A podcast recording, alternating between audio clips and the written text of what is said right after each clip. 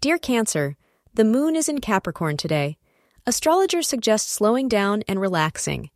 You need to break loose from your daily routine and spend the day enjoying yourself with friends. Your hectic working schedule is causing stress and taking a very heavy toll on you.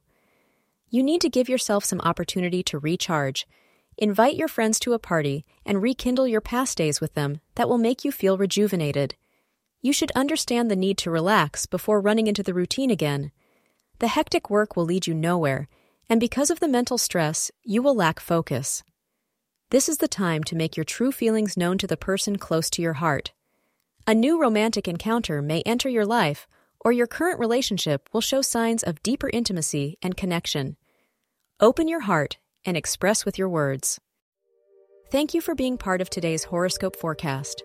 Your feedback is important for us to improve and provide better insights. If you found our show helpful, please consider rate it. Your support helps us to continue creating valuable content. Thank you for being here and see you tomorrow.